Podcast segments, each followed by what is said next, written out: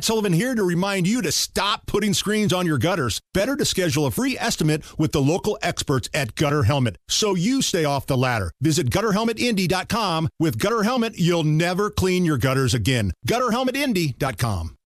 Crime, punishment, judges, legal stuff.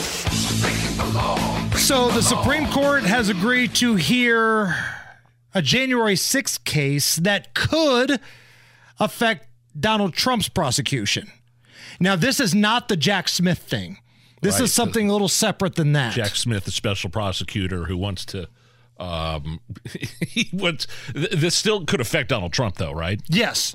Now, before I move forward, I can't talk about Jack Smith without hearing Donald Trump call him deranged. Nigel?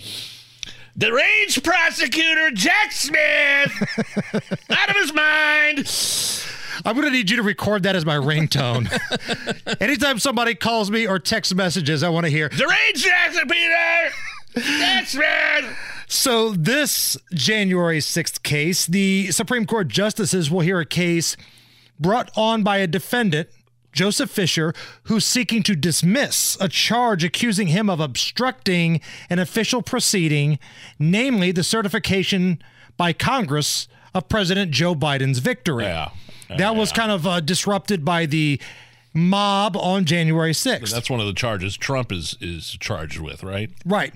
Two other January 6th defendants brought similar appeals.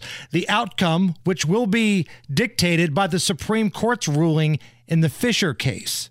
Now, Donald Trump's been charged with the same offense as well as a few others in this federal election interference case.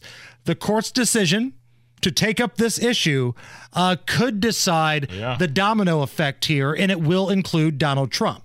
Now, if you're expecting an answer quickly, eh, probably should pump the brakes on that. This is going to take months because we've got to have the oral arguments and a lot of things playing out. The special prosecutor, that's what he he does not want this. He wants he's trying to circumvent the uh, appellate courts go straight to the Supreme Court and say, "Hey, you need to make a ruling on immunity for this president." I want want, want that now because that's the you know he, Trump has appealed his lower court ruling that he he's not immune from prosecution because he was president, and that could take a long time, including the, until the elec election. So the nine month term that the Supreme Court does to, you know, take on cases and issue rulings ends in June. That's uh, cutting it pretty close there for old Jackie Poo's personal liking. So we'll see what happens. It's the Hammer and Nigel show.